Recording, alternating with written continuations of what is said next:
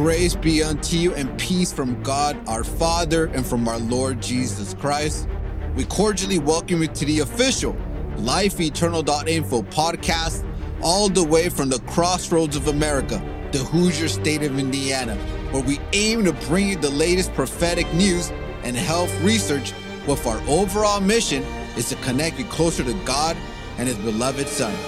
This is Mike the Bible worker, and I have the honor and privilege to be with you for today's broadcast.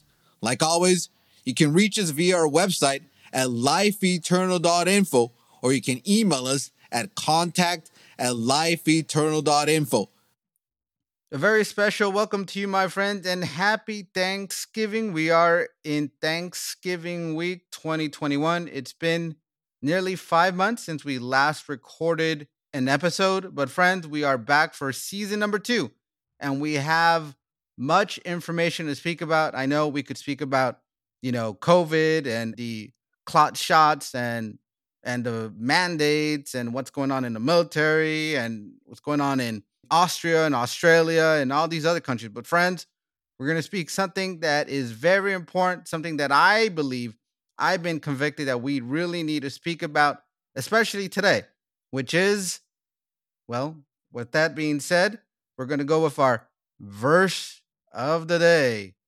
Our verse of the day is found in the book of Proverbs, chapter 22, and verse 6. Proverbs 22, verse 6, and it reads Train up a child in the way he should go, and when he is old, he will not depart from it. Again, train up a child in the way he should go, and when he is old, he will not depart from it. Friends, King Solomon wrote these words telling us, as parents, if you're a parent, telling you, parent, train up a child in the way he should go.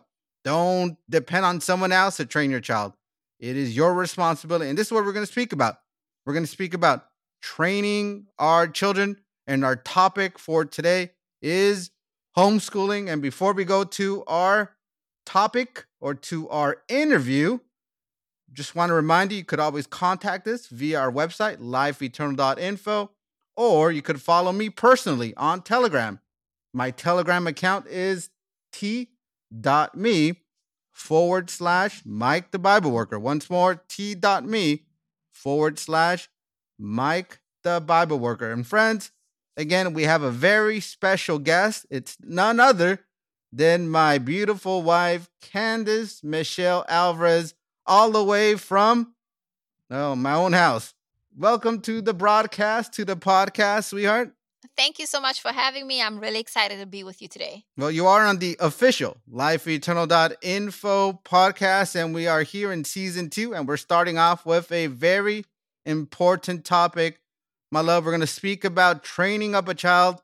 We're going to speak about homeschooling. And I know um, Many people probably have questions and comments and things they've probably been thinking about, especially what's happening in public schools with the vax mandates and the curriculum and so forth that's being taught. So, my love, let's start off with your background. Okay, just a short introduction. I was born and raised in Cape Town, South Africa.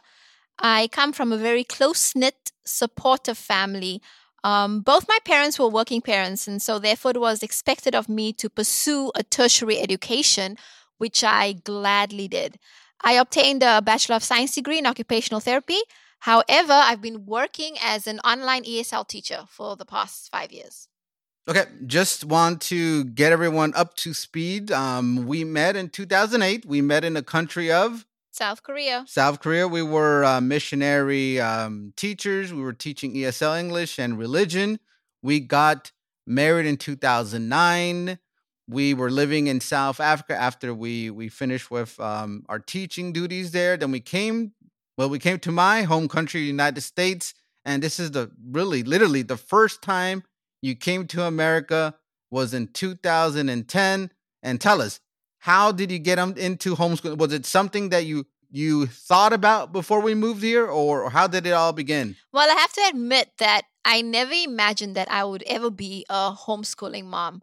Being raised in the 80s and 90s, homeschooling was almost taboo or even non existent in the South African community that I grew up in. I had expected to go to school, graduate university, and then work in a field that I was passionate about. And in my case, that was occupational therapy.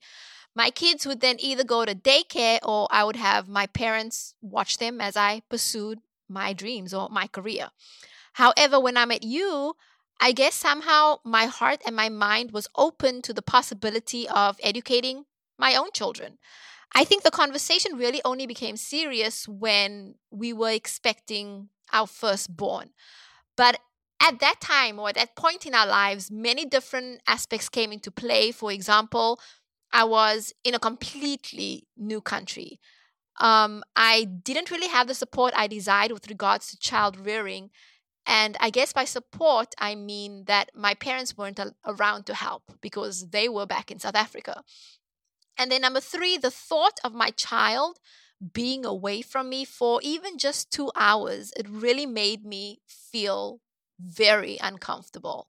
When I fell pregnant, one of the first books that I read was a book called Child Guidance. And the book beautifully illustrates the importance of home education, how our home should be the training grounds for spiritual, physical, and intellectual development of the ones that God entrusted us with. And it also talks about how we need to cooperate with God in the development of the characters and talents of our children. And this book was very pivotal in the way I viewed parenting, motherhood, and even education. And I believe that it was one of the main contributors to why I chose to homeschool our children. Good, good, good. You know, actually, that is an excellent book you brought up. Myself as well, growing up in the 80s in mid city LA, I do not recall knowing any homeschool families. It wasn't until, you know, around the time we met. I know my brother was homeschooling and his wife they were homeschooling their children. So that's really the only people I knew that were homeschooling. But yes, I could understand you. We went from South Africa to California, California to Louisiana, and I know it was probably, you know, maybe it it allowed you to to really think about what you're going to do with our children. But just tell us about your experience with homeschooling. You've been doing this now for ten years. What is your experience? This is kind of a strange question to me because homeschooling and parenting, in my opinion and in my experience, these two are essentially the same thing. Okay. And so if you ask a parent, tell me, what is your experience with parenting? I think our answer would be the same. It's challenging, it's forever changing. There are so many things that has to be learned, so many things that we do learn but ultimately it is an extremely rewarding experience. Um, this homeschooling parenting journey has taught me so much about myself and it has essentially kept me on my knees because i realized that i can't do this on my own strength. I'm too impatient too weak too stubborn to do it on my own and so i need christ to strengthen me daily. Somehow homeschooling and parenting it just keeps me in check and it makes me realize that I need the power of Christ. But it's also great to see the spiritual and intellectual development in my children. And I know that I had a role to play in their progress as individuals. I literally get to see and be a part of everything they experience. I miss absolutely nothing. It's humbling, yet it's such a satisfying experience. You know, you just spoke about some, everything sounded so positive, but this is what I understand. Why is homeschooling frowned on? I actually don't think it's frowned upon per se. I do, however, think that it is misunderstood or it's completely ignored. People who don't homeschool don't really give it much thought because they're too busy working and going with the proverbial flow, as they say. Homeschooling is certainly misunderstood, and we live in a society where the public and the private schools are heavily pushed. Many people believe that only qualified teachers have the right to teach, and therefore parents are not comfortable or confident in educating their own children. For example, when I try to encourage my friends to homeschool, I usually get the same responses. Responses like, I just can't do it. I don't have the patience. My kids would never listen to me, or I don't know how to teach. But what my friends don't realize is these reasons that they are making for not homeschooling, essentially they are just deceptions, deceptions from Satan himself. I firmly believe that God is able to equip us with everything we need if we just make a conscious decision to heed to our convictions of how we want to raise our children. And I use the word conviction because I realize that we are all in different situations and we all come from different family structures. So that is why the conviction to homeschool is important. You know, actually, I was just thinking, you know what? In your previous um, point, you spoke about how how homeschooling has drawn you closer to Christ and to your children, and then you mentioned right now how maybe parents are intimidated that they're not teachers. And I know the media has something to do with that attitude that we see in the world today. But can you at least help some parents now by sharing some keys of homeschooling? Because I, I guarantee you, there's probably parents out there listening, they're on the fence. They want to do it, but they're afraid because society is frowning on homeschooling. But what are some keys that you could share with our audience, my love? I think I should have just put out this disclaimer earlier, but I'll do it right now. I am not an expert, nor am I a professional. I am just an amateur mom trying to heed to a conviction to home educate You're not an amateur. children. Well, yeah, according to you, but I, I that's how I feel. I know, I'm but just, you're doing just you, learning. you. I know, but look, you we have a ten year old boy and we have a seven year old girl, and you've been you've been doing a really good job. Honestly, you've been these our children. Not saying that they're you know they're Einsteins, but they have they've learned a, and I believe what you've taught them in these 10, 7 years with both of our children, it's it's something more than I think they could get at any private school, any public school. So I thank you.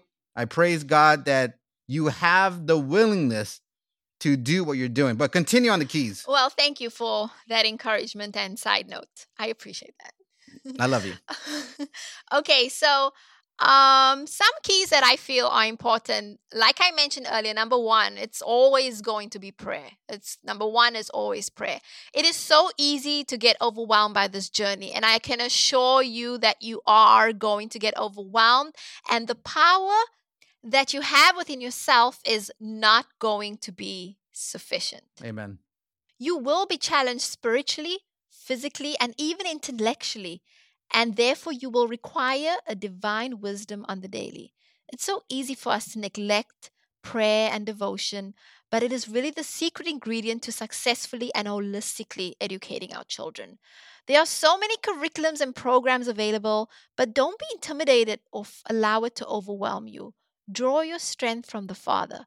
Sometimes I need to remind myself of that Bible verse that says, Be still and know that I am God.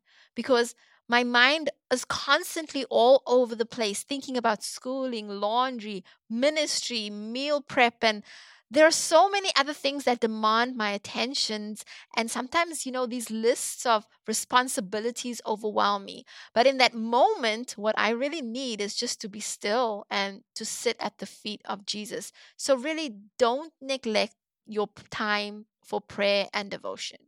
And then another key that i think is very important is you should be adaptable you need to be able to adapt to the needs of your children since they probably won't have the same learning style. Now, we have two children and they are like night and day. Our seven year old first grader, she does really well with the traditional approach. So I could just use paper and pencil with her and she will be able to grasp concepts relatively easy. However, our 10 year old fifth grader, he is more of a visual learner. So he needs to be visually and tactically stimulated before he will be able to grasp a concept. However, since you know, or I believe as a parent, you should know your child better than anyone else, hmm this process of adapting should come naturally. I firmly believe that God has entrusted parents with unique abilities to reach the heart and the minds of our children. He has given us the minds as parents to know exactly what our children need and how to help them achieve their maximum potential. And I think that that is just amazing. All we need to do is to tap into that power through Christ. Amen. Another very important piece of advice that I'd like to share with you is to check your state's homeschool requirements. Understand them, review them yearly. I know that different states have different requirements. We are blessed to live in the state of Indiana where we are relatively free to educate our children. However, there are some states that require you to file and intend to homeschool. Some states require you to submit grades every year. Each state is different. So I would encourage you to make sure that you review your state's homeschool requirements. You know what? You are speaking like a seasoned vet, my love. Really good key points. I hope everyone wrote them down. If not, you could just rewind and listen to what she just mentioned here. But yes, you're right. People should look at their state's um, homeschooling requirements here at the crossroads of America. Very beautiful. I can't believe I love being a Midwestern. Being from California, I am saying I love being a Midwestern. Okay, now let's go here with our next question. It is if you can redo your homeschooling experience, what would you do differently? All right, now you have 10 plus years of experience.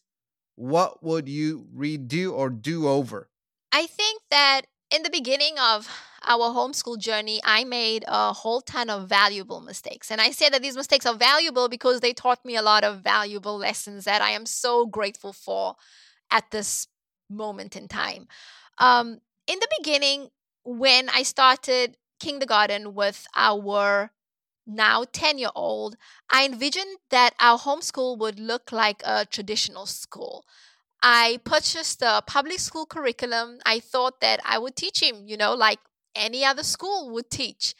But knowing my son and knowing how he learns, he's a visual tactile learner. I still don't understand why I made the choice to choose that curriculum because I think I knew it wasn't going to work, but I was really optimistic that it would work. And obviously, it didn't work. Okay. Okay, so basically, you, you what your past experience influenced what you did Yeah. with with Joash. Well, well, yes, definitely, because I only have experience in private schools. I've I didn't homeschool before. I didn't Yep. know how how it looked. I was, I guess, very ignorant into what my expectations were, and I guess that first year it was really frustrating. I put a lot of pressure on myself. I put a lot of pressure on my son. Um, I guess we were both just really frustrated, and I just we just had to stop. We had to, you know, take a couple of steps back, take a break from homeschooling as a whole and just I guess try to nurture our relationship before we started back up. Because we were mhm. both really at a point where I guess we were just frustrated. I understand, but at least you didn't give up. You know, No. you didn't give up. You actually just went back to the drawing board, and then you went actually to you went to tap into our child's potential. So you said to yourself, you know what?